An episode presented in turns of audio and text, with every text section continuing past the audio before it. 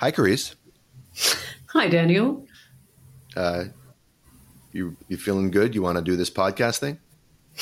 Well, yes, I I, well, I signed up for that, so That's I why better you're here. pull through. So is why I'm here. All Let's right. get going. Let's get into it. Let's let's Let's get lyrical, so lyrical. How he get so lyrical? This is lyric. Kicking lyrics right to you.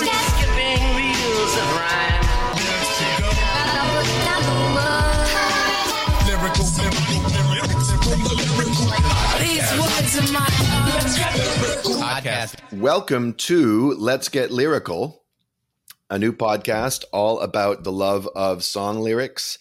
Uh, I'm Daniel Maté, and I'm here with my wonderful friend and co-host, Carice Van Houten. That's how you say your name, yes? That's exactly how you say my name. Contrary to, I'm sure, a lot of people who mispronounce it. Hooten. Carice Van Houten. it's terrible. You're when darn, they- you're darn tootin', Van Houten. Let's get lyrical. Lyrical. lyrical. Come on, everyone, everybody now. R.I.P. Olivia. What is this song Newton-John. again? Olivia, yeah, Olivia Newton-John. Is it?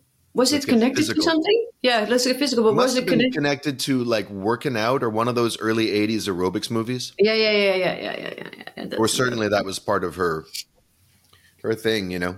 Um, but anyway, yeah, R.I.P. She died this year. Yeah, We've lost some good ones this year. Christine McVie. I'm really Mm-hmm. sad about her. yeah. That's bad news. We're gonna have it's well, it's and it's secondhand news, but um bump. You know, Fleetwood Mac song, secondhand news. I'm gonna. Oh, sorry. That so we're- we're- again. we're- oh Jesus, you're you're you're way too far ahead of me. Like you're you're you're. Okay, we'll see about that. Well, anyway, doesn't matter. This is a podcast all about song lyrics. And I'm a songwriter, a musical theater writer, a writer of books these days. I lead workshops. I'm a mental chiropractor. Um, you can link to all of our stuff in the show notes, so I won't get into it here. And Carice, you're an actor and you're a producer as well, right? Like you have a. Yeah, I mean, producer, producer. I, I I like to think of things. I have I have ideas. I try to develop things, and yes, I have produced co-produced um, a TV show in Holland called Red Light, and um, we've produced a film called Instinct, a very um, a film that I'm very proud of, very small film. Um, but yeah, I don't see myself per se as a producer. I Well, see I, have myself. news, I, I have news for you. You are. I am now. by, by virtue of what you just told us. And it turns out, because I think being an actor and producer is not surprising to people who who have followed you, but you're also a songwriter and a, and a musician and a singer. Yeah, Wow. I mean, you have that in you. well, okay, I'll, I'll never be a Joni Mitchell, obviously, um, but I really, I, I live for music way more than I live for film or any other amusement. Um, so I, I, I have just a lot of affinity with music, and I'm an audio, audio, auditive person. No. An auditory person. Oh Auditory. yes, so not not so much visual. Yeah, visual as well, but um, yeah, I I I, I um I get turned on by by by sounds like music, uh, and I've Were you, were you always like that as a kid? uh yeah I think so. Yeah, I've always was always playing radio and playing radio shows, and um, I don't think I've been outside much. I was outside much when I was a child, um, hence my white complexion. Um, I am. I and and I yes, I, I made a record ten years ago now, uh, which half of it I wrote myself, and they're you know they're my first songs, so they we, we can't really yeah we can't really say they're they're um, masterpieces, um, but I'm proud of them, and they're you know they they represent a certain time in my life. Uh, Was that Yeah. scarier to put that out there than to put yourself out in, in roles on film? Like Yes, I think so. Yeah, it really felt like um, just my diary, just putting it on Instagram, like in, inter, integraal, as we say in Dutch. Um, What does that mean? yeah, like all of it, like uh, of it, yeah. yeah. Um, but also when people then complimented me on the, it also hit me more. You know, it was more uh, satisfying than when someone says, "Oh, I loved you in seeing you in, in whatever Game of Thrones." Yes. If you've seen that show, uh, doesn't it. Yeah, it doesn't matter. Um, but um, I found it hard to follow, yeah, I, I understand that. but many, many. Thanks. Uh, many, many storylines, but um, uh, yeah. So it is more. It is more satisfying when someone likes your music. Yeah, Yeah, I, I, I agree. I mean, I've been just because a it's lot of- something that you make yourself, right? It's your. It's something that make you you make yourself, and it's also something that comes from a place in you that's very hard, at least for me. Like I'm very good with words, and this show is about words, or at least words are going to be our avenue into talking about music. I mean, you and I mm-hmm. love music. I've got perfect pitch. I've been a musician since I was a kid. But lyrics is You have perfect pitch. I have perfect pitch. Yeah. Cool. If you told me to go to to like sing an A flat, I could, and then I can go over and Wow. prove it. Yeah. When people acknowledge or praise my music, there's something in me that's just because it's coming from somewhere in me that isn't my clever side. It's not my words. It's not my personality. Even it's somewhere before all of hmm. that. You know. And I'm a good lyricist too. Like I'm proud of my lyrics. And but hopefully the lyrics serve the music and vice versa. And since I write musical theater, it's a genre that really demands people listen closely to it, which is one of the reasons I chose it. I ultimately didn't want to write pop songs that you could just groove to and not pay attention to the words. Mm. You know, but to me, the I love it when music and words blend perfectly. And the whole idea behind this podcast, well, number one, it's a chance for you and I to, you and I to hang out, you and me to hang out, you and Yeah, me you're you're the English native speaker. yeah, yeah. I always, I, but I always reverse that. It's a chance for you and me to hang out. You and I are hanging out. Um, subject, object. There And you go with your words. Yeah. And yeah, exactly. And and talk about uh, something we love, which is music and lyrics, which we found out within 15 minutes of meeting. We were talking about something else, but of course, you and I have free associative ADD brains, and we were popping all over the place. and I told you about my, I think one of my Leonard Cohen episodes on my channel, and you were like, "Oh my god, I love lyrics. I have to go." Who's Leonard Cohen? no, that would be funny. oh my God, be- who's that? yeah. Uh, I think I think this friendship would have ended right then. If you had said that. um, but you know, I think it's true for a lot of people appreciating the art and craft of lyrics and listening to what songwriters are trying to do with the words really only deepens the appreciation of songs and music in general. I think that when you really get like, oh, that's what that song is about. I mean, it could ruin the song too. I guess Yeah. we could do it. We could do episodes. I think we might want to do an episode where like knowing the lyrics Fucked it up. Fucked it up. Like like we're gonna fuck up your love of this song now. Yeah, I know. I've I've I've gone to song meanings and to song facts and fucking those websites many times, and I was like, ah, oh really? It was just a fucking news article that they that they read. I wish I didn't know. Yeah, Or, or worse, sometimes it's like really, like for like that song, um, you know, the outfield, uh, your love. Sing I it to don't me. want to lose your love tonight. From that, from the Yeah. 80s. Yeah, It's a great song, but like at one point in the first verse, he's like, so many things that I want to say. You know, I like my girls a little bit older. Who's he talking to? what was the first line? Well, you know, Josie's on a vacation far away.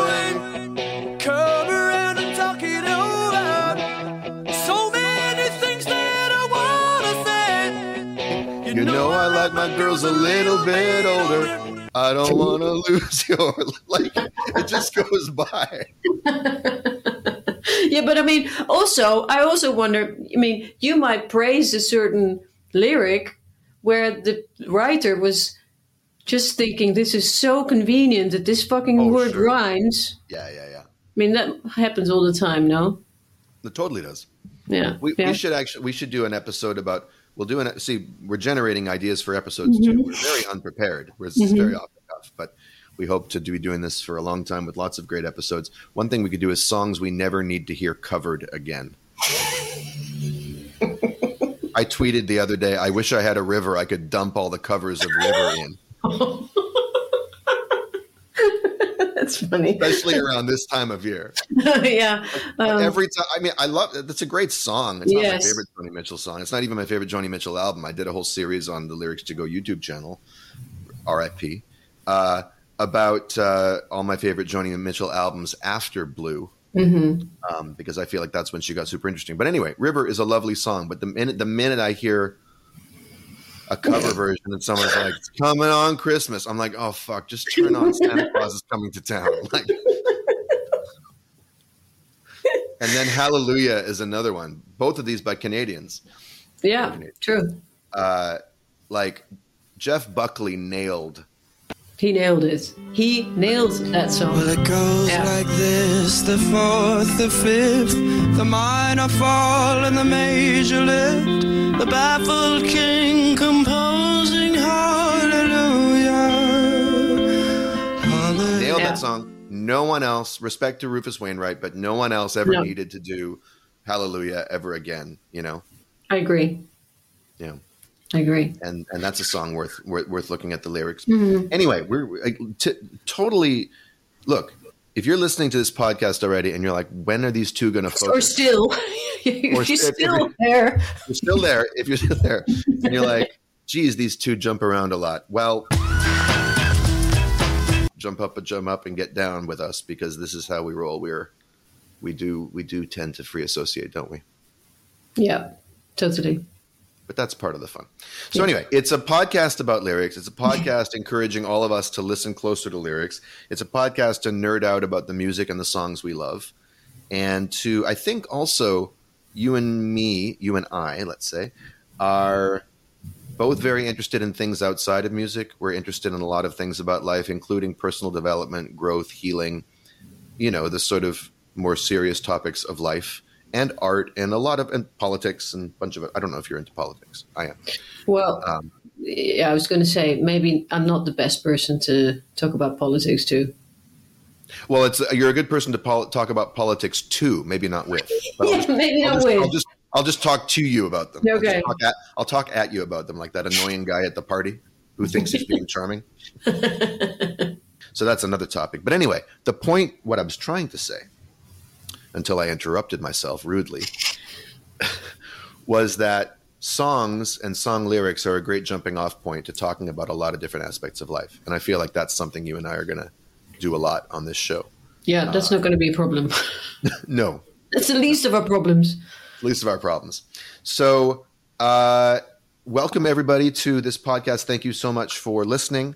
We'd love it if you would subscribe. I should have said this much earlier. Subscribe whether you're, wherever you're listening on Apple Podcasts or Spotify or our proprietary website once that is created, or anything else, or YouTube. If, if and when we put some episodes up on YouTube, we're going to have a Patreon, which will be an opportunity to subscribe, extra subscribe, and get extra goodies and bonuses.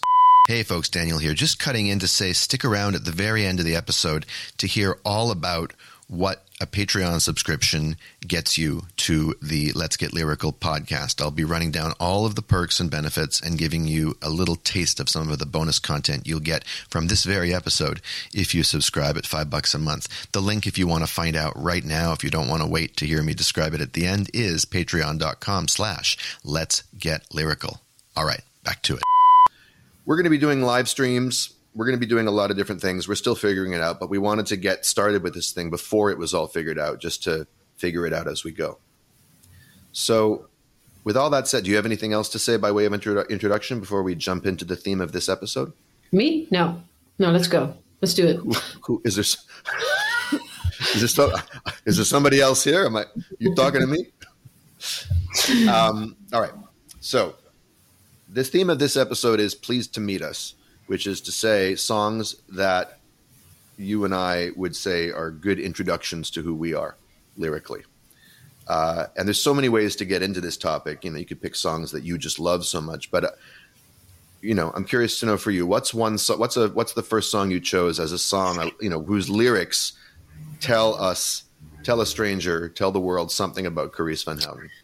Okay, so I chose a song that is I don't know how it how I came across it, and uh, it's it, it, I I have a love hate relationship with the song because there is something very cheesy about it, but there is also something that really um, strikes a chord with me, uh, and it is I wanted to I picked this one because it is a I don't know if it says yeah it says something about me I guess. It it it, it says uh, it talks about um, it's a, about some I don't know if I should spoil this yet, but this is a um, an older woman, very lonely old older woman. Uh, the story's about, uh, and it's sort of a nightmare to me. Like that, the the the idea of becoming that.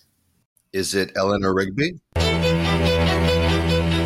No, no, it would, would be a nice guessing game as well. Like, what old lady is this? Um, it's uh, I'll, I'll tell you the um, the the name of the the band is uh, the Divine Comedy. Okay. They're Irish, I think. Okay. Have you do you know them? I don't. Um, he's a, he's a, he's a he's a funny character. The main the main singer. He's he has funny. He's a yeah. He's a very peculiar type. Um, it, it's a sort of a bit musically. You know, it's a bit. It has a sort of a musical theater vibe. Um, What's the song called? Let me pull it's it called it's called uh, a lady of a certain age.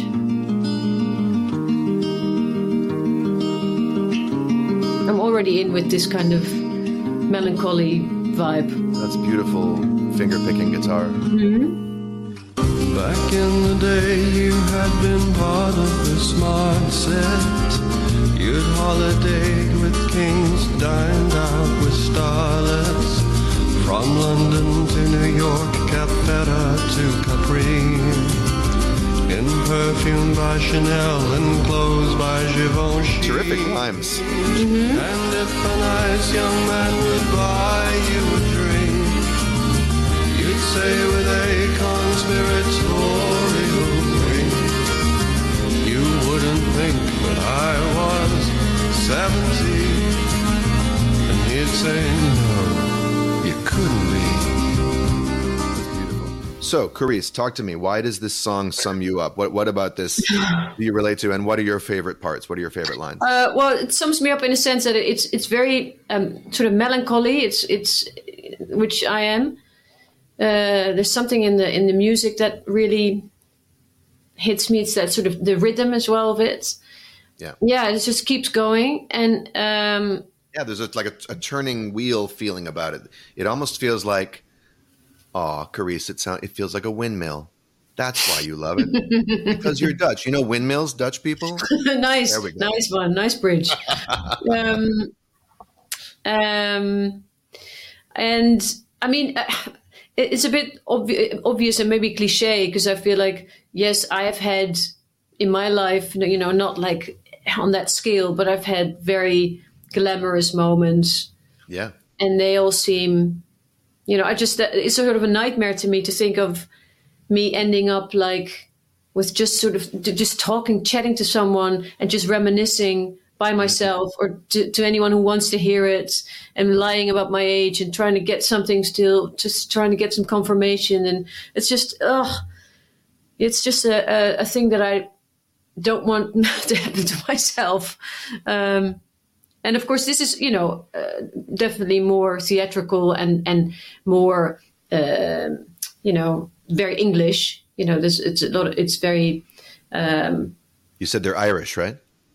they are, Irish. I think the The band's Irish. character, the character is very Yeah. Yeah. So it's it's it's that you know upper class, and I'm not upper class. I don't I don't resonate. That doesn't resonate with me. But the Well, you're not of that certain age. and I'm also not at a certain age. But but but I I I do know the feeling of trying to, you know, how you can sort of distract yourself from shit, from pain, from whatever by you know. And if you have money, if you have clothes, if you have smart set, if you have people around you, you know, you have the.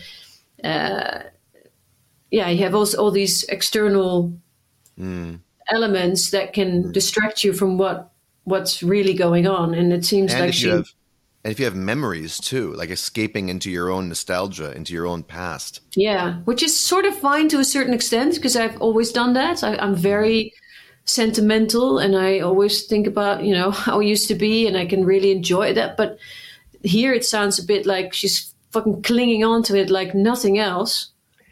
Yeah, it sounds like she didn't. She never really knew herself fully. You know, you had to marry someone very, very rich so that you might be kept in the style to which you had all. I love that way that Yeah. the sentence continues over the over the bar line.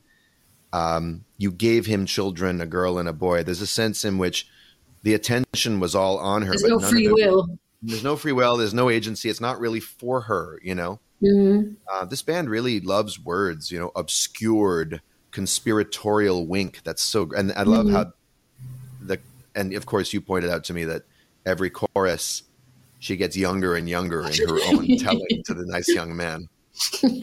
and also the you know the, the way he sings no you couldn't be you know the the the, the fake um Yeah. yeah the man trying to to, to help Which her out what- but Which is what she's fishing for. That's Yeah, what she wants to hear. yeah and he yes and he gives it to her but it's so obvious that he's just delivering the line she wanted to hear and yeah it's just so lonely. It's just so so lonely. Yeah, it is lonely. um and then you know it's that thing of it doesn't matter if you have fucking millions if you end up in a you know if you end up alone. And and alone, the, and, the, alone and deluded, un, you know, disconnected from yourself and unable to grow old in a dignified way and, and die. And you know what I'm saying? Like someone who who clings to their their youth beyond their youth is not is not fully. You know what I'm saying? Like not fully living into their death.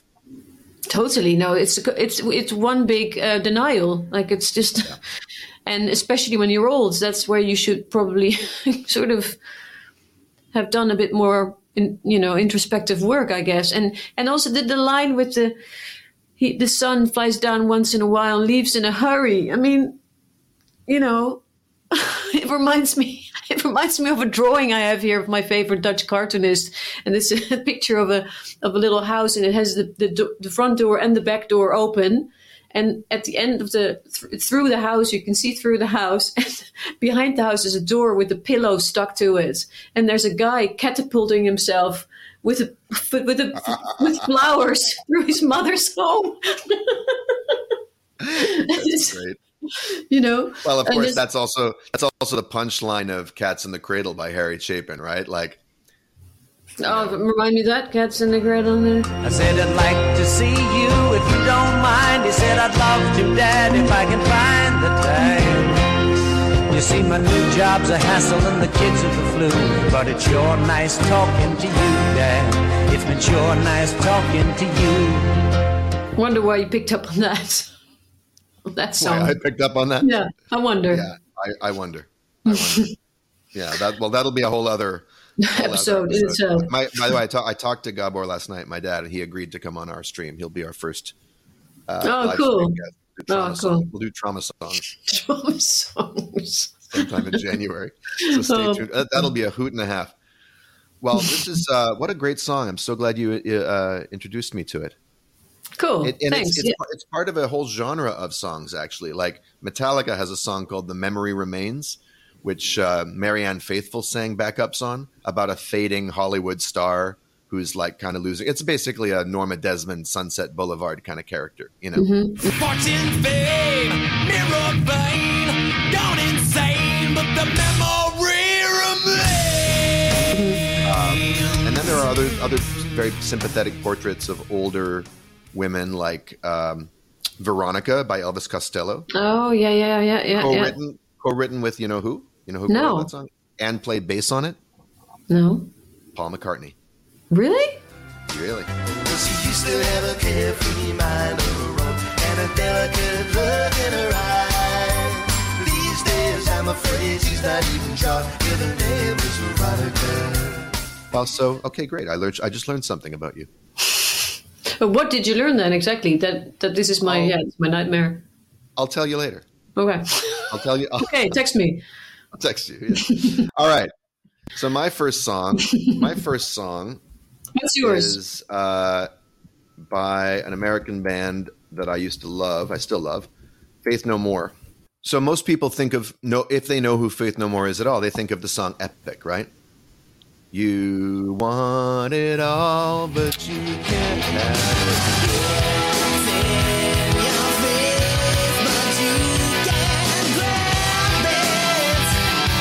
it. Kind of a whiny, early like rap metal kind of hit from 1990. You don't know that song? Uh, it doesn't ring a bell straight away. I mean, well, you also find out stuff about me that you're like, how did you not come across this song? Where the fuck were you? But anyway, the Netherlands, although they are they, they are very popular in Europe and all over the world, maybe even more than they are in the states. But anyway, so that's what they're best known for. But they're to me they're their one their their crowning achievement is an album called Angel Dust that came out in 1992 and one of my favorite albums. And this song is called Everything's Ruined. It's I think they did a video for it, but it was not one of the big hits from the album. But I just love it so much, and I won't say anything about the lyrics. They're a little they're a little obtu- um, what's the word oblique. They're not exactly they don't make themselves exactly clear, but hopefully when you read along, you'll get a sense of why I uh, why this song captures something important about me. wow.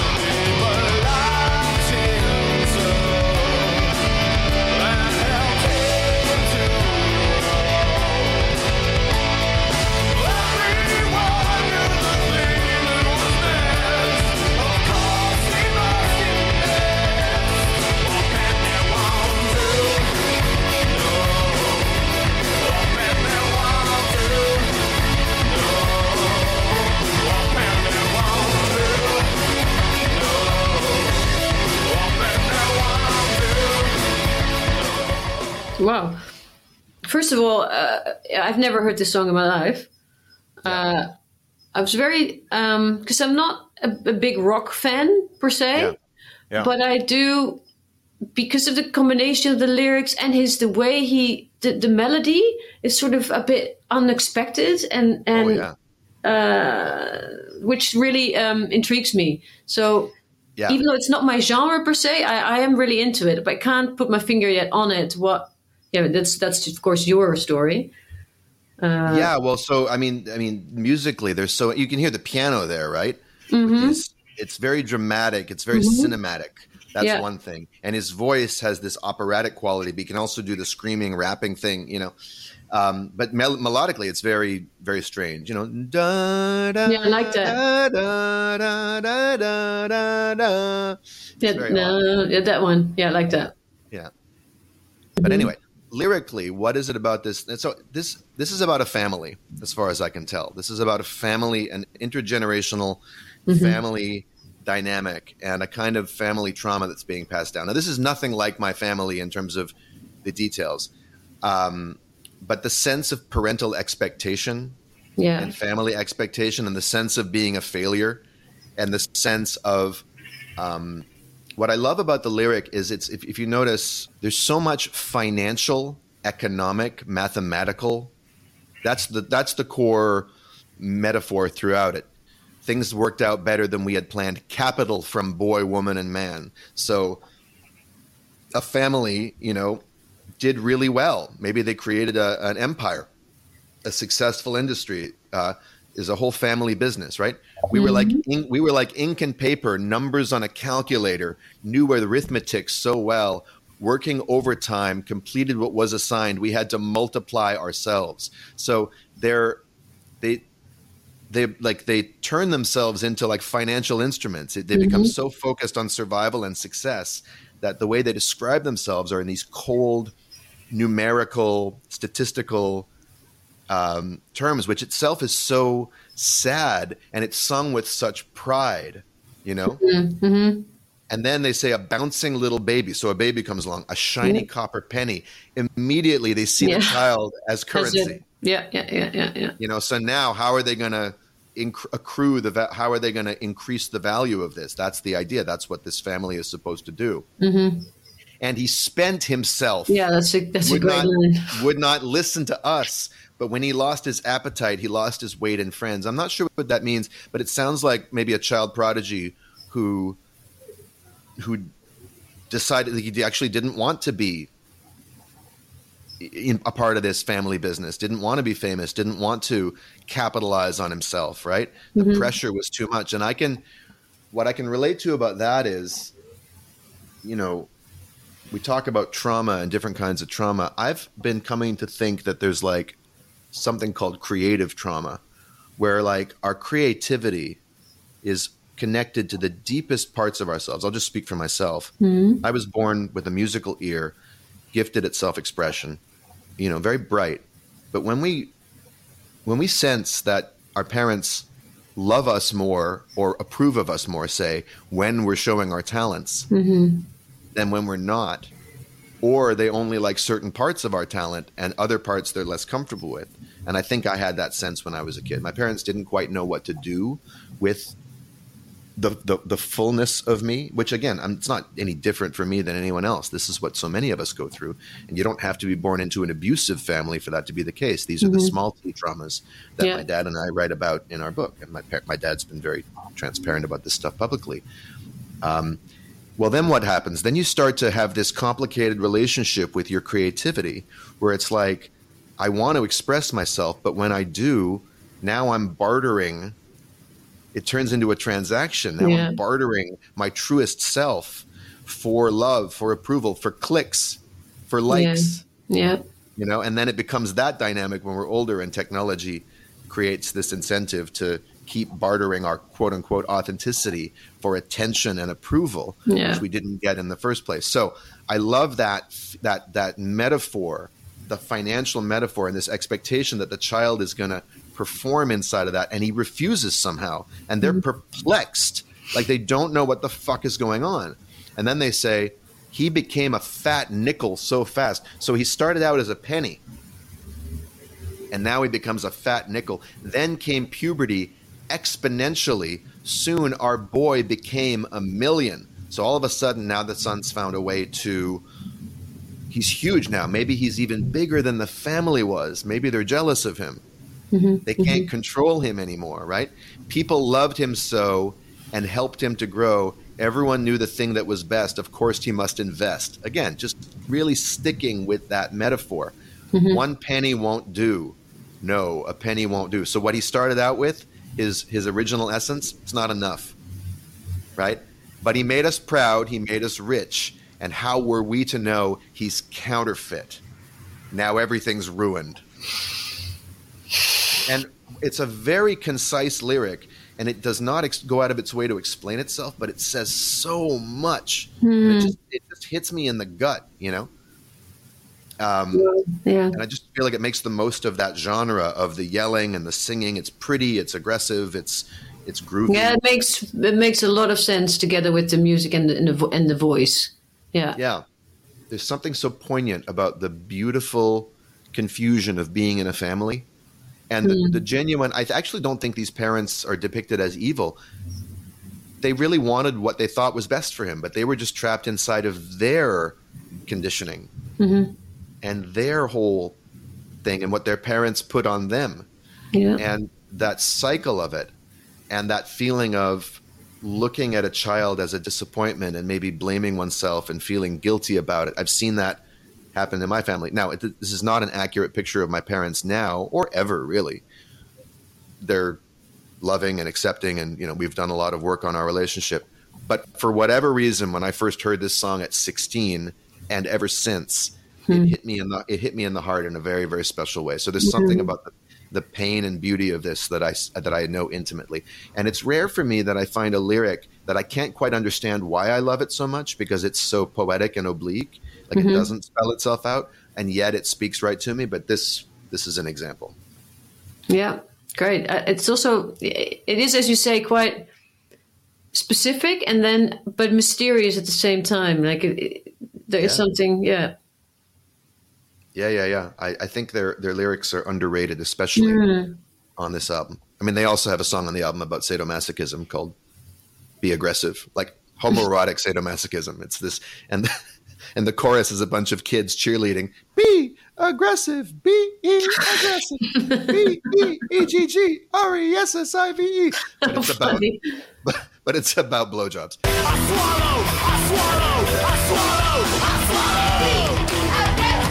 Anyway, they're, they're they're they're sick and twisted, but they're um, they're very smart.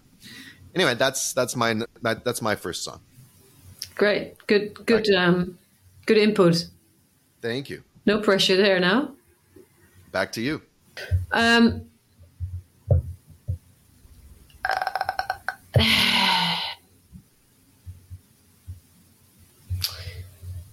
there. Um, Teresa, I don't want you to feel any pressure, okay? No pressure at all. If you're feeling pressure, there's no pressure. So take all the pressure off because there's no pressure. You just have to pick the perfect song, not, you know, because you only got two more choices, and it have to be awesome. And these are what introduce you to people, and this is the only chance you're going to get. So no pressure. Just fucking get it right, okay?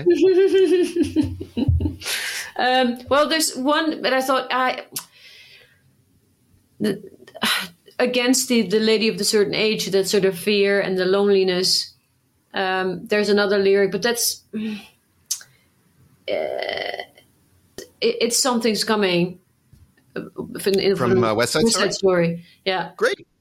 uh, but it's not like I, you know, I'm so into the lyrics. It's just that sort of the vibe of I am glass half empty, but I'm also very glass half full. could be.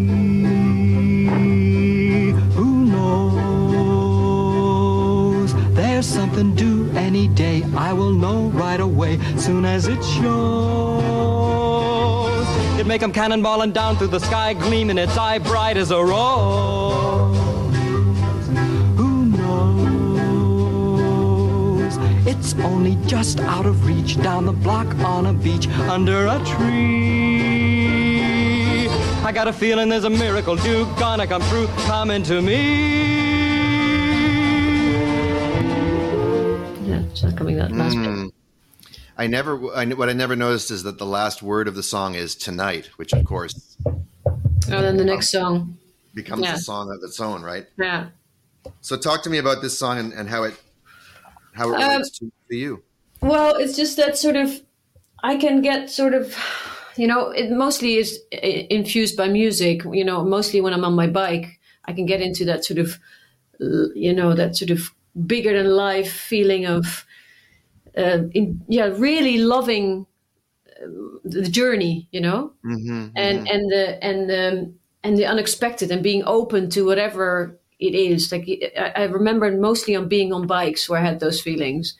Um, listening to music. It does feel like a bike song, actually. Yeah, it's sort of that sort of going that you know. It's it, I, I, mean, there's I'm, I'm not the only one, but listening to music in a car or on a train, you know, when you're when you're actually moving, Yeah. that is just there's so, something about that that is so uh, pleasing.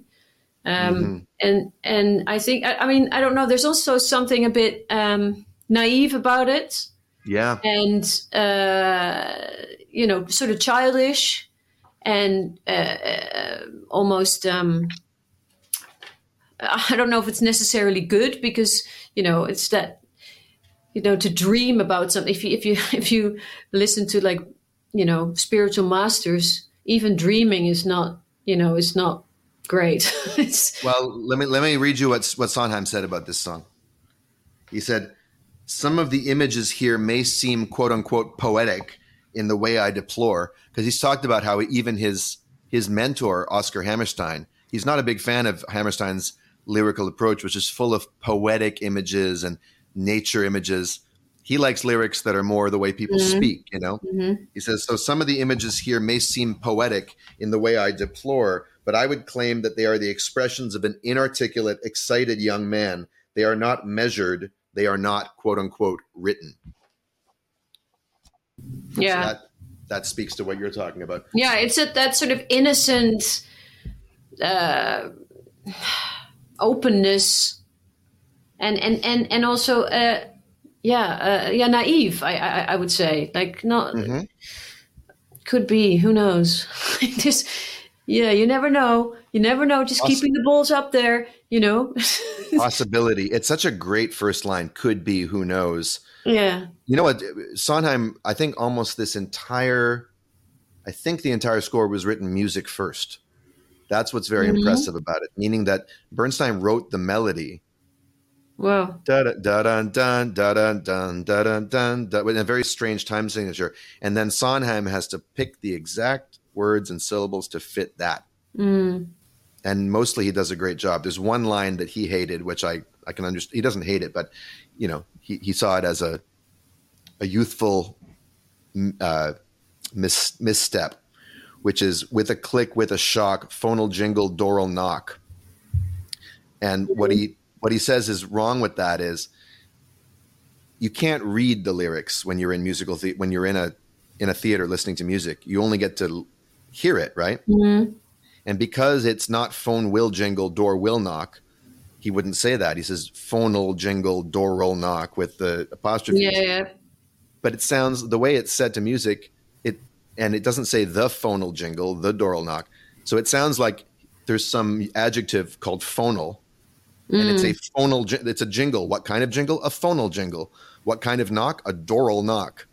That it, it, it that it's that it actually doesn't it, it's not pre- it's not clear and pristine and precise the way he wants his lyrics to be. Mm-hmm. No, but this is a- also it's great yeah. as a lyricist bec- because you know how much detail and how much he thinks Oh, about this. But of course, how many people in the audience have been thinking about this? I don't think Oh, many. No, nobody. No I one. mean, I, I do because I'm a lyricist, you know. Yeah. But I respect that level of um, of Yeah. detail. Yeah. Uh, Yeah, uh, and I what I the, the parts that I love is it may come cannonballing down through the sky. You know, Mm-hmm. I got a feeling there's a miracle due. It may come cannonball. It really it flows well. um, Yeah. Even though it's so many syllables. hmm and uh, there was another place where oh yeah yeah yeah this is again this is the mark of a great lyricist other people again if you give them bernstein's melody they'll just pick some words but he says something's coming i don't know what it is but it is going to be great hmm hear that mm-hmm. little internal rhyme Yeah. what it is but it is going to be great yeah, again, the audience might not notice that, but it does something to the body. Those kinds of internal rhyme details, I'm convinced, do something to the because it pulls you in closer. It makes you want to listen closely. It mm-hmm. rewards your attention closely, and it captures the excitement and the in the momentness of that character. It's brilliant. yeah. And also, there's also something you know a bit. After a while, it becomes also um, impatient. Yeah. Like, come on, come on, deliver to me. You know, like, come on, I, I need it, I need it, I need it. There's so, such a need. That's so great. Deliver to me as a rhyme for whist- around the corner or whistling down the river. Come on, deliver to me.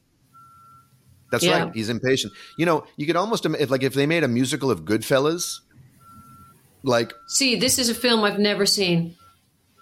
I, I I'm not proud of this. I know. But you can imagine a, a kid from the streets singing "Something's Going to Come to Me," and then en- he ends up with the mob. You know, like meet a guy, pull up a chair, the air is humming. You know, but it's a but it's a song anticipating. He doesn't know what the thing is. He doesn't know what it is, but it is going to be great. It could be anything. It just turns Mm-hmm. out to be Maria. Yeah. Yeah, it's it's it's it's it's cute and it's it's um yeah. It it it refers I guess to a certain part of me, a, a, naive, impatient, but uh, lyrical like um happy part of me in a way uh, as well, like in a, a, a childish part maybe. Well, that's great. It's great that that part is there. yeah. Now I'm not going to believe you when you act just like a melancholy European. no, you're, you're actually an excitable, you're excitable New York kid too. You're full of, you got, you got possibility and exuberance in you. Yeah, I do. All right, so my song number two is by Joni Mitchell, um, and it's yeah, I think so.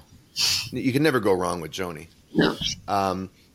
We mentioned River earlier. That's from Blue, 1972, I think. This is from Hejira, 1976, and the change in her sound uh, between then and this album, between Blue and Hejira, is incredible because by this point she was playing with jazz musicians exclusively. Uh, Jaco Pastorius on bass and Larry Carlton on guitar, and just a very different vibe. And she had been through I think, a lot more life experiences. So while Blue has road trips on it too, like in you know the song Carrie, Yeah. Linda's in from Africa, and um, and you know California. Obviously, she's in Paris, France, missing her her home in California. This one is like road trips across America, the entire album. And I listened to this album a lot on many road trips I had in the past five years. And not only that, but these road trips were taken in the aftermath of a, a breakup for her. And the name Hejira comes from the Arabic for pilgrimage or pilgrim. And the way she translated it was running away with no shame. Um, the idea of a breakup where two people just realize there's no one, no one's right, no one's wrong, but you just need to leave and go mm-hmm. off on your own. And so the whole album is her having adventures, meeting people, thinking about things, missing someone, but not really not really believing in trying to get back together at all. And ultimately the last song is called Refuge of the Roads, where it's just her on the road, you know, finding herself out there or finding nothing. And I would listen to this album constantly in the car when I was driving across Utah or Colorado or Nebraska or wherever. And this was in the aftermath of my divorce. In uh, at the time my separation, but my eventual divorce, um, about five years ago. So the album means a lot to me, and this song means a lot to me, and it it uh, it expresses my love of the road, my love of road trips. As we record this, I'm about to fly to Europe and do a month long solo road trip through like Serbia and Hungary and Austria and Italy and a bunch of places I've never been. I, I couldn't be more excited. But also the nostalgia or the the state of looking back on our failed relationship and looking ahead to the next possible one, but not being able to see when or how that's going to happen, hmm. And just being by yourself and what that brings up. So it's a it's an important song for me. So I'll play it for Yeah. you now. I'm porous with travel fever. But you know, I'm so glad to be on my own. Still, somehow, the slightest touch of a stranger can set up trembling in my bones.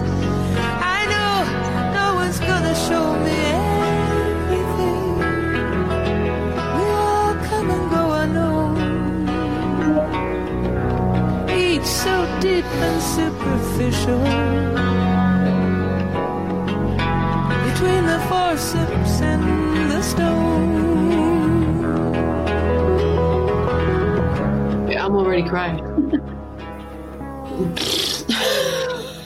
yeah, this is like. Jesus, what a rich song is this? Yeah. Holy shit. I mean, I've never. I've heard the song, but, you know, I have to. Sorry, I'm taking over because this is your Please, song. no, please do. But- I want to hear you. I want to hear your spontaneous reaction. because I, you know, I was such a, for me, blue.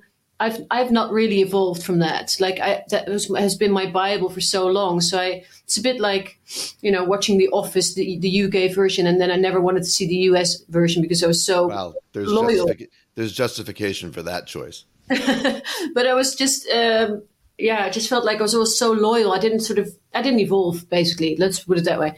So I, I knew of it, but I, I, I didn't go, didn't dive into it. And I'm now I'm like, holy shit, what did I miss? So the song is it's like a uh, well, it's a travel diary, really. It's like a treat, mm-hmm. but it's also a treatise on so many things, like a treatise, because she's talking about existence. You know, we'll we'll get into that. So it mm-hmm. starts it mm-hmm. starts with just a simple like time and place, slice of life. I'm traveling in some vehicle. I'm sitting in some cafe. Okay, that's very mundane Yeah, but it's also and, and very general. doesn't matter. Doesn't matter what it is. It doesn't. It's not important for her. That's right. A defector from the petty wars that shell shocked love away. Oh my God. to be a defector from from from romantic conflict, mm-hmm. which means you're doing it on purpose. You don't defect by accident. You defect mm-hmm. when you need to get the fuck out of your home country and get go somewhere safer. Yeah, yeah. And I and I again I so relate to this. I think anyone who's ever had and lost love can relate to this. There's Yeah. comfort in melancholy where there's no need to explain. It's just as natural as the weather in this moody sky today. I had this feeling so many times when I was on the road. When a landscape or a vista or even just the weather would suddenly match how I was feeling. Would I would harmonize with Mm. with the surroundings and I would feel something relax in me because I mean I'd feel held by by an environment that included Yeah. me that Yeah, had yeah. room for me, you In know. the water, yeah. In our and then she so she's she's in this melancholy mood and the moody sky whatever. And immediately she switches to this statement in our possessive coupling so much could not be expressed. So the memories are also right there. Yeah. Yeah. Like, they haven't gone anywhere. She's just driving with them, you know, or she's sitting in the cafe. So now, and the, to talk about possessive coupling, this woman understands the dynamics of attachment and relationship neurosis better than anyone. Yeah. But Yeah, that, so was, that was pretty clear from Blue that that was going to happen to her. Absolutely. No, 100%. No, she's very insightful about relationships. yeah. And also, you know, a a victim to that, like a perfect Yeah. victim to that. Like she walks That's- straight into it. You're absolutely right. I want to renew you. I want to shampoo you. Yeah, I want to. Uh, sh- uh, I wanna talk to you. I wanna- better. I want to write you a love letter. I want to make you feel better. I mean, yeah, I want to make you feel. I want to make you feel free. I mean, that's the one of the beau- most beautiful lines. Anyway, But here she is on her own. She's defected from all of that. So now I am returning to myself these things that you and I suppressed. What I love about that line is halfway through, it could just sound like a complete statement. So now I am returning to myself, yeah, you know? Like I've been to paradise, but I've never been to me. But Yeah. but then returning turns into a transitive verb. I'm returning these things to myself that you and I suppressed. I'm gifting myself all these parts of myself that you and I both together had to keep away. And isn't that just like relationships? And when I was doing these road trips and realizing how many parts of myself and I didn't know. Mm. I didn't know when I was married in this marriage that was really not built to last and that was really done for motives that I hadn't really seen. How much I had had to stuff away. And now it was starting to surface and that was partly exciting and partly very sad. And then I love that I see something of myself in everyone just at this moment in the world of the world. When you're out there, there's there's also a sense you're all alone, but you feel connected to everything too. But you can't quite. But if you step into any scene, then the, the connection will be lost. You have to sort of stay outside of it, and you're observing it. I mean, and it just continues. I love that. Oh, it's completely. This song is a spiritual treatise. Yeah. That's what I meant.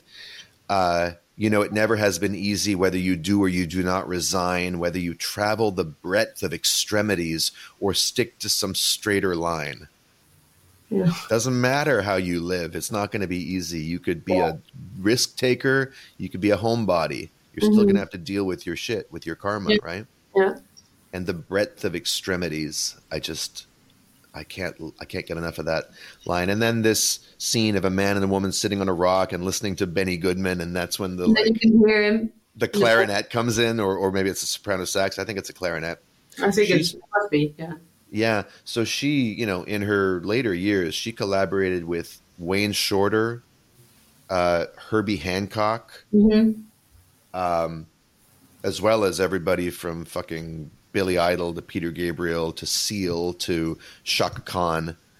Uh, but uh, Didn't know that, but yeah. Michael McDonald and her did a song together. Uh, Really? I'm gonna. Oh yeah, I'm gonna make you a Joni Mitchell playlist, Carice. Michael McDonald. Yeah, on her 1982 album Wild Things Run. Oh, I really need to hear that. Anyway, Yep. I'm porous with travel fever, but you know, I'm so glad to be on my own.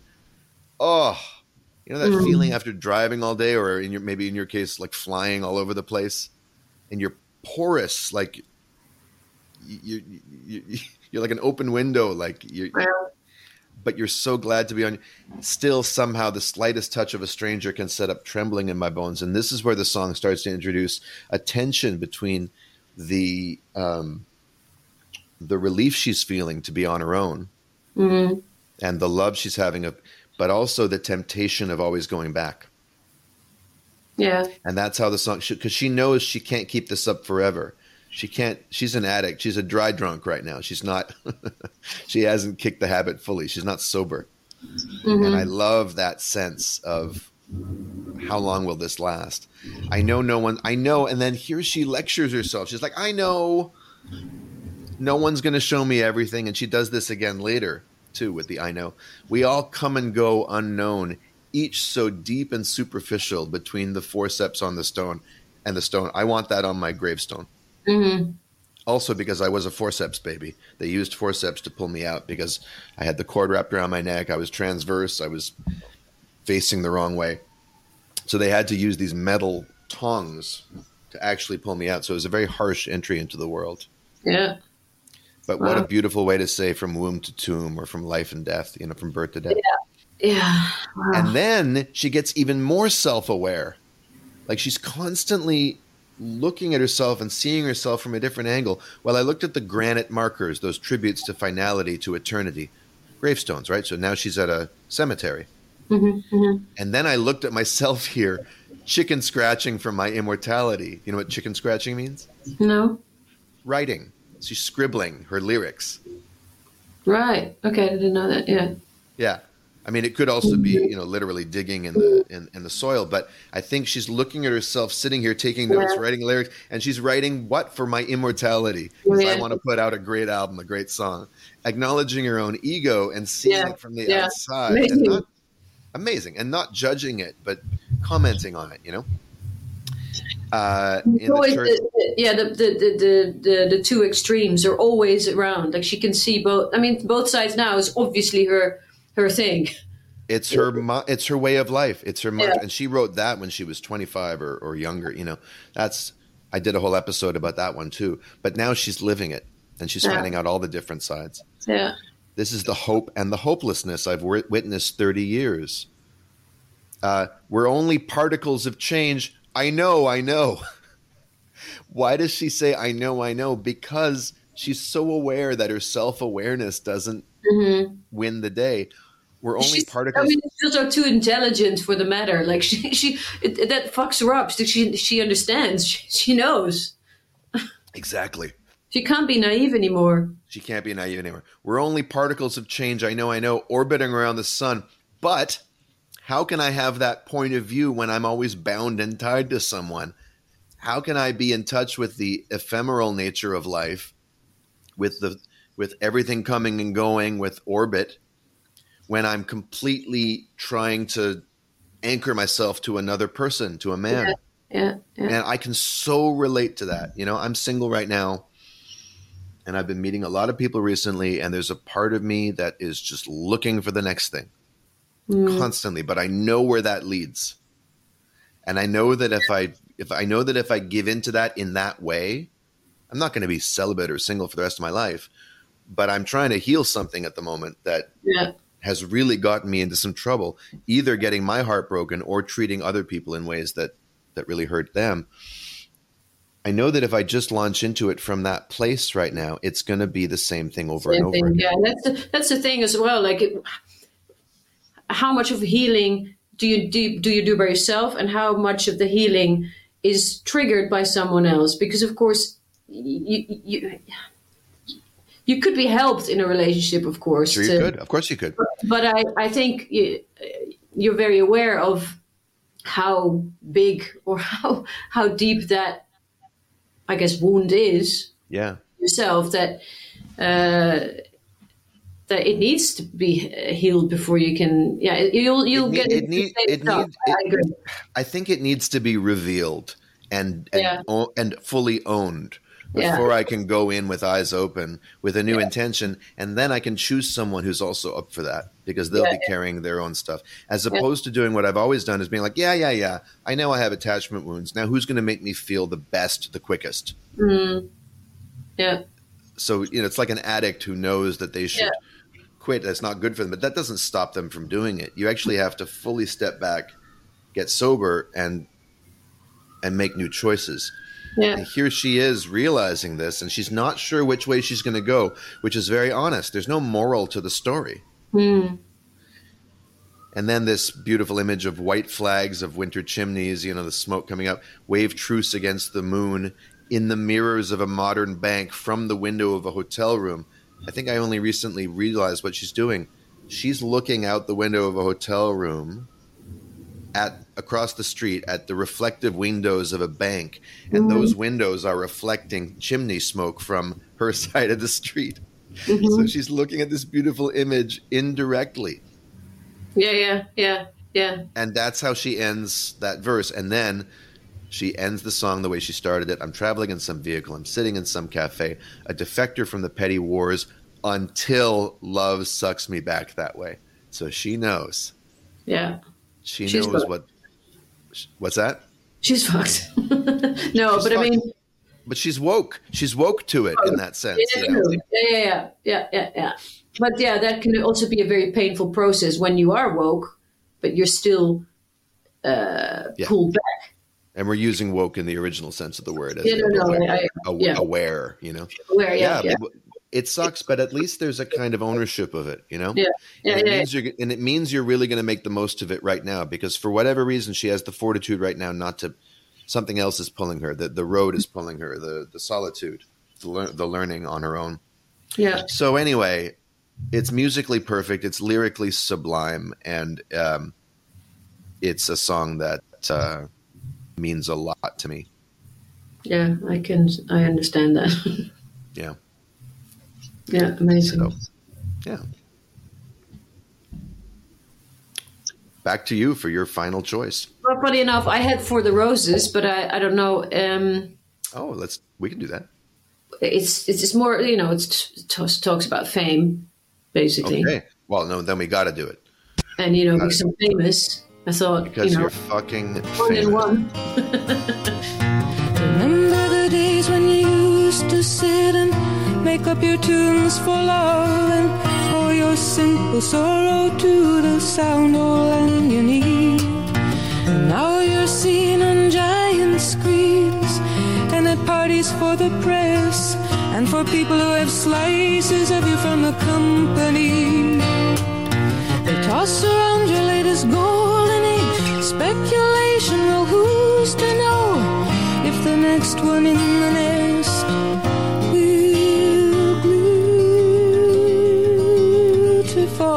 so?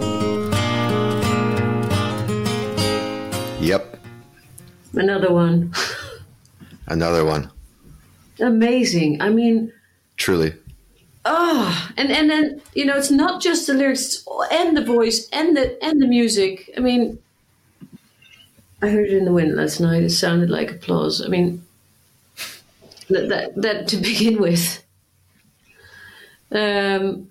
In considering where she ends the song, Yeah. the wind sounds like applause. The moon shining down into water looks like an empty spotlight. Yeah. yeah. What what a story did those two metaphors tell? Song. Yeah. Um. Uh, I mean, where does where, Who do you think? Do, do you think it's about herself or about? I mean, or about James Taylor? Uh, I think it's probably about James Taylor. Yeah, Um, and uh, I mean, she, of course, she recognizes that as well. The the I mean, he asks some guy to circulate his soul around. I love that. like a, like, like a record company executive. Yeah, Yeah, it's amazing. circulate your soul around. I mean, yeah, that's basically what they do. They just fucking throw out, you know, your guts. And Uh, then these lyrics on your mark, red ribbon runner. The caressing rev of motors, finely tuned like fancy women in 30s evening, evening gowns. You almost don't hear the like the strikingness of those lyrics because she's singing them in this soft, pretty voice. But it's a very aggressive command, you know, on your mark, red ribbon, like like describing the rat race of it all, you know, or the Yeah. The drag race of it all. Yeah, and also when she says, um, I, I really love that. Also, the the, the in the music in the beginning, she says, "Girls, uh, from girls who just have to tell me. She she, she puts the, the have. She puts so much emphasis on because you can hear these girls say, "But I have to tell you, I saw. Like, I, I'm sorry, but I have to tell you." Like I hear that the way she says that, she uses that. You know, obviously there's a heartbreak there. There's this. She hasn't seen him in how many dim years? Seems like many dim years ago. Yeah. And this, and then you know, uh, your name's in the news. Everything's first class. The lights go I down. that. That's always been my favorite line, especially the way it's sung. Your name's in the news. Everything's first class. Yeah, yeah, yeah. The and then getting them to feel like that to to to the the, the others the other you know lower kind the, the just the audience trying to make the- them feel like like that that everything's you know the the anonymous crowd in the darkness that you can't even see. It's your job to make them feel the way Like- they came to feel. yeah but also to get them to feel like that i mean that's what i read into that like to to uh, uh, that Feel as a, important. feel important feel seen feel. Um Right. You're you're you're you're you're gracing them with your yeah you're seeing them. Yeah. yeah Or your Um, music makes them. Yeah. You used to sit and make up your tunes for love. Pour your simple sorrow to the sound hole and your knee. It's like it sort of brings it so it brings it back to the, the yeah the, the the truth the, the where it all started the small uh, you pour your simple sorrow To the sound hole of the guitar. Right. Yeah, Oh my God. yeah. My God. I don't know what sound hole, what other holes make that make that kind of sound. But anyway, Open uh, up the sound hole. terrible. Um, uh, and now you see it on giant screens at the parts you're the seen on giant screens and at parties for the press. These internal rhymes and art and um, alliterations are not by accident. no Parties for the press and for people who have slices of you. That pressure that comes from hearing the same sound over again. Mhm. And it's not just choice of images; it's choice of sounds. yeah. And for people who have slices of you from the company. Oh Yeah. God. You toss around a latest golden egg. Speculation, well, who's to know if the next one in the nest will glitter for themselves? Uh, it's just, it just makes me sick. It just, it's, uh, it's so sickening. This, this, and and of and of course, it is always hard to, as a actor, whatever, uh, uh, um, artist, or anyone who has had some kind of fame, to to complain about it because that's always a bit tricky you know it's always difficult to watch bands that are you know that are falling apart because you're like who am I? you know who cares you're you're the you're the Yeah, well, it, but it's a fine line between complaining and telling the truth about it.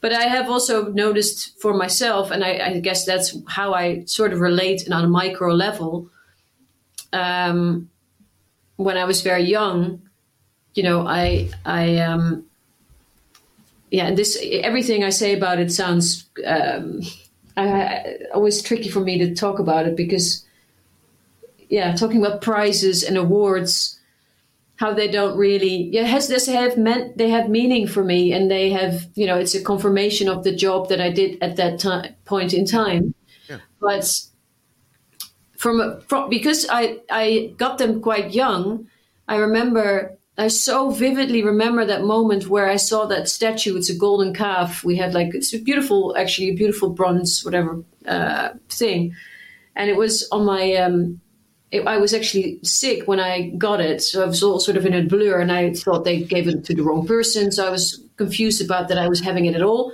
and then I brought it home and I put it on the on the um, where you put those things above a chimney, and. Um, and remember waking up and really I was so disillusioned that I was like, oh, but so my life is just exactly the same. Like Yeah. it didn't solve anything, Yeah. and that was such an early realization for me.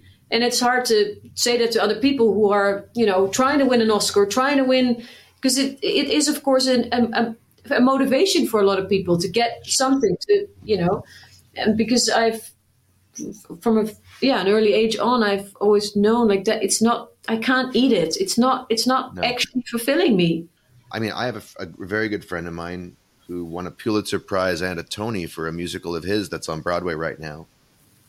Uh, Michael R. Jackson. I've had him on my show before. I'd love to have him on our show. He's a huge Liz Phair fan, enormous Joni Mitchell fan. He's a Joni Mitchell connoisseur. Anyway, he said to me a few months ago, he said, When it happens for you, it'll never be like you think it is. Just know that. Don't stop pursuing whatever you're pursuing, but just know that it's not going to fulfill whatever emptiness you think it's going to fulfill, and it may bring up new ones. Yeah. Anyway, also another another awards thing. I was nominated for a, or I got a prize. In fact, the uh, a theater prize, and I called my mom to tell her that I won, and I cried, and not from laugh from joy, but because I felt like I I stepped, I, I overstepped, like I Wow.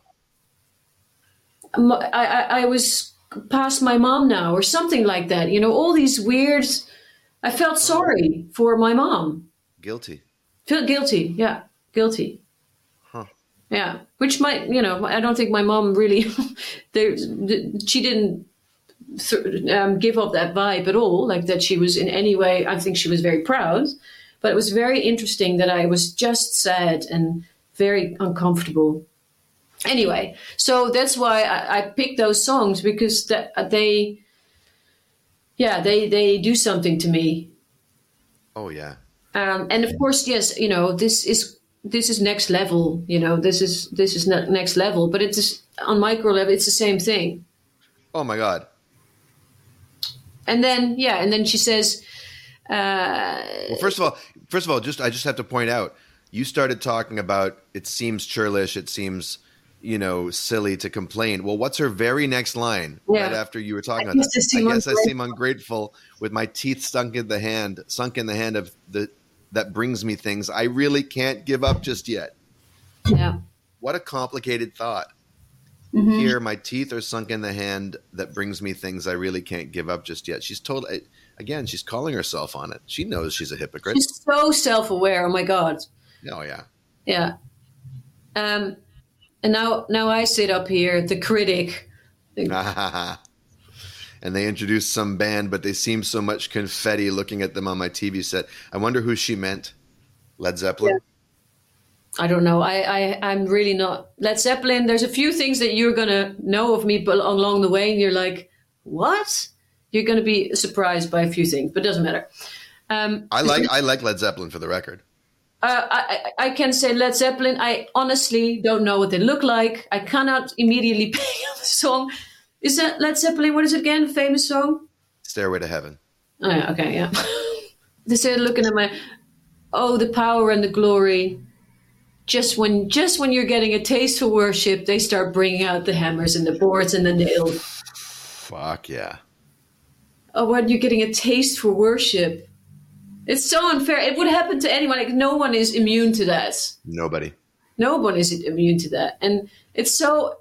And they they start bringing out the hammers and the boards and the nails.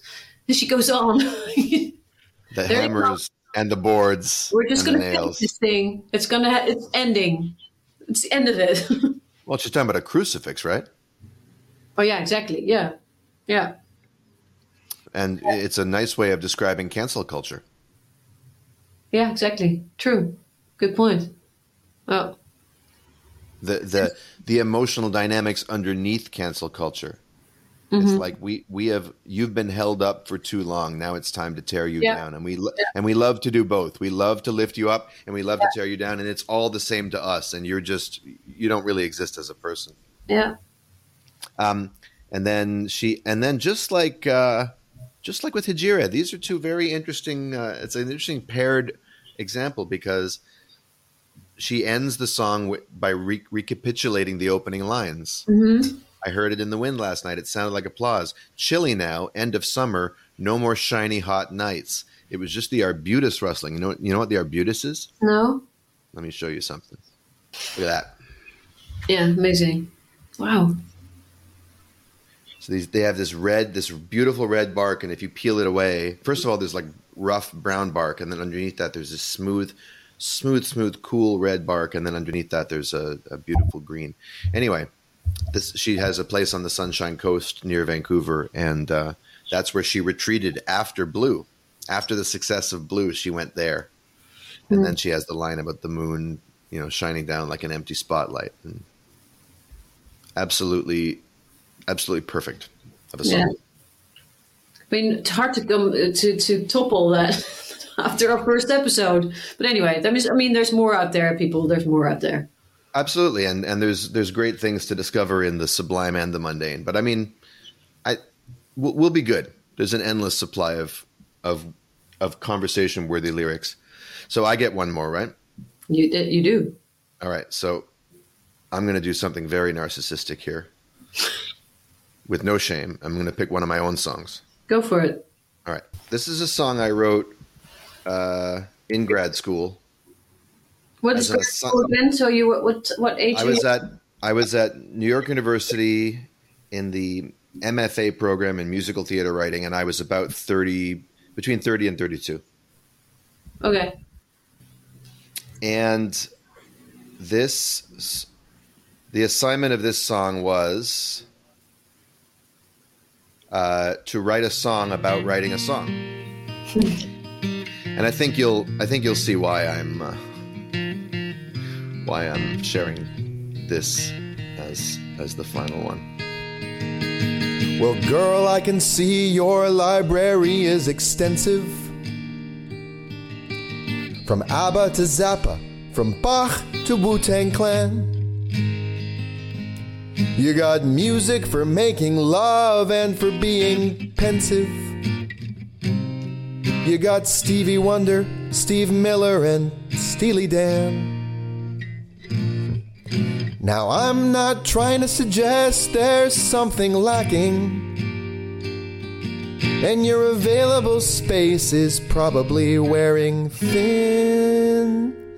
But maybe if I wrote a song and sang it out nice and strong, you might slip me right into the mix and I'd fit right in. Cool. That is a pretty perfect song. Thank you. Pretty happy with it. Yeah. So that song, uh, watching it now, I get I get a new, um, I actually have a new uh, feeling about it, especially the end. Which is what? More, well, so I've it. It's a cute song, right? And it's me. It's trying to be cute from the very beginning. He's it's a it's a come on song. It's a it's a you're trying to impress somebody, and um, you know, well, girl, I can see your library is extensive, from ABBA to Zappa, from Bach to Wu Tang Clan. So it's like, how do I impress you, given how much, mm-hmm. how how you already have so much music? You know, you got music from making love and for being pensive. You got Steven, you know, I all these different Steves. In, in later performances, I would extend the last verse, all the Steves. I, I you know, I'm no Steven Tyler or Stephen Schwartz or Steve Earle or Uh, st- um, Stephen Sondheim, yeah, I was thinking of another one. Steve Perry from Journey. No. Ah, anyway. Yeah, or Stevie Nicks, and that's always the punchline because she's the only she's the only woman Stevie. but and it's this, it's this cute tongue in cheek joke. Like maybe if I wrote a song, well, it's it's meta, right? Like I am, Yeah. it, it is a song. But at the end, you know, if I maybe if I wrote that song, just one perfect song, and the idea that I have to get it perfect for you to love me, Yeah, yeah, yeah. idea that I have to be absolutely per- I have to be all these people. I have to I have to be more than talented. I have to I have to read your mind. Mm. And and and that's that relates to that creative wound that we were talking that I was talking about earlier. Of course I love that song. I'm proud of it. It's it's it's crystal clear. The, the lyric is tight. It's very catchy and I have something to say about the melody in a 2nd Mm-hmm. But there is that that I just feel the ache in it. the ache of like, what do I have to do Mm-hmm. to be lovable, to be worthy, to be Well, Yes, ver- and- yeah. Yeah, uh, You, you, as the singer, thinks that he needs to do something.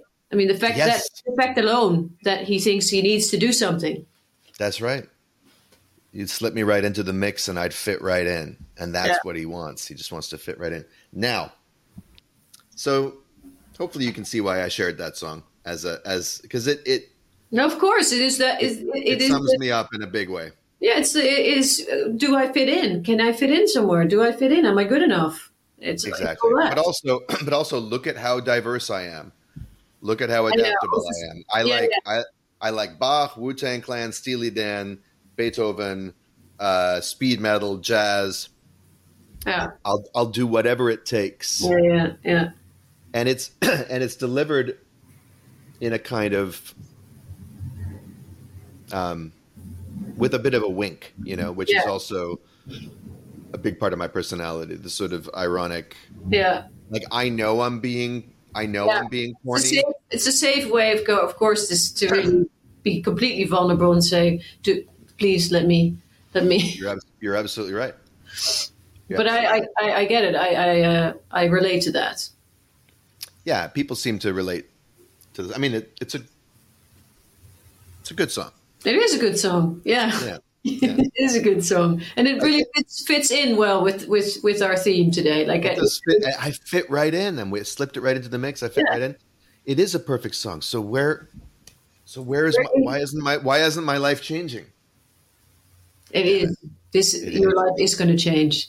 Of course it is because we have a new podcast called, Let's get and uh, we're coming to the end of this very first episode. It's probably never going to be this long again.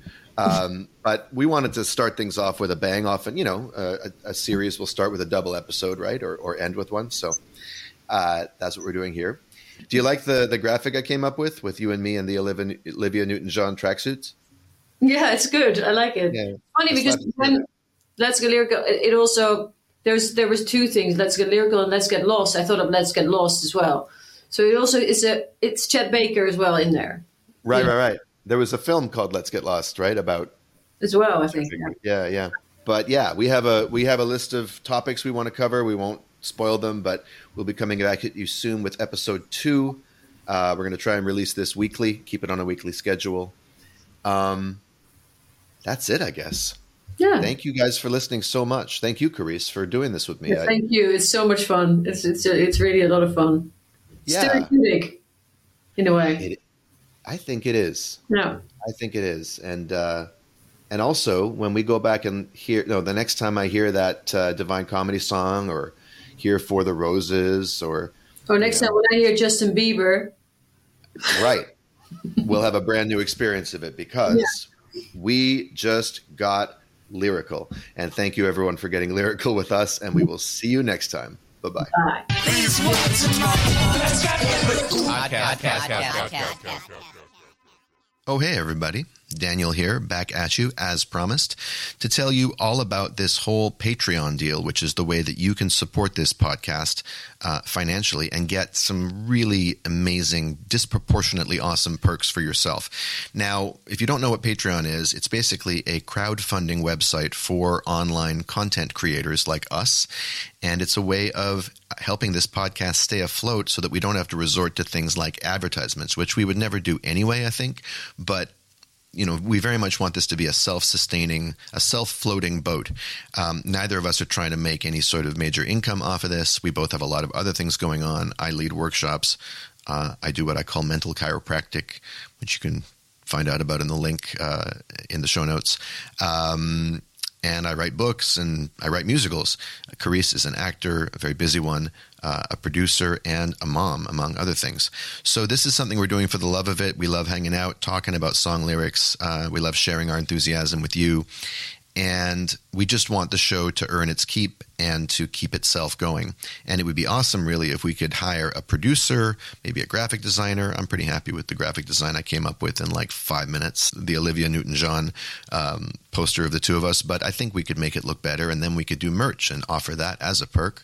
Uh, but definitely a producer would save me a lot of time and headache because putting these things together, editing them, you know, it's an acquired skill that I have, but it's not really my my main forte. So, all of that to say, there's something in it for us, but there better be something in it for you too. And here's what all of those somethings are. And by the way, you can read all about these perks if you want to skip this long PSA. Just head to patreon.com slash let's get lyrical. Okay, so for five bucks a month, you get a bonus version of each episode. It's the same episode, but more, better, longer. Uh, super cool. Now, in the case of this first episode, we're talking an extra 20 minutes of footage uh, at least, not including the length of this little Patreon interlude that I'm adding uh, into this version. Uh, and, you know, that means uh, even more uh, deep analysis, a bunch of extra song references. In the case of this episode, we ended up talking about Metallica, Pearl Jam, Ani DiFranco, System of a Down, uh, who knows what else, I forget. You know, deeper analysis and, you know, some of our very best free associative tangents on random topics and irrepressibly charming banter, of course, which is one reason to stick around. Uh, and after this little uh, announcement, I'll play you a, short clip of us making brutal fun of a very nice song that never did anything to hurt anyone, Bette Midler's "The Rose," and that comes from the uh, the bonus content uh, that is not in this main version, but will be in the bonus version, which we're calling the "Let's Get Super Lyrical" uh, podcast tier. Uh, you could be our super lyrical crew. I'm super lyrical with brain boosting chemicals. That You'll also get full video versions of every episode, which we will post to a private link on our YouTube channel. And that means the big plus with a podcast like this is that you get to read the lyrics right there on the screen in front of you. We're not always going to read out every single lyrics, or maybe we mumble them. Sometimes lyrics can be hard to hear if you're just listening.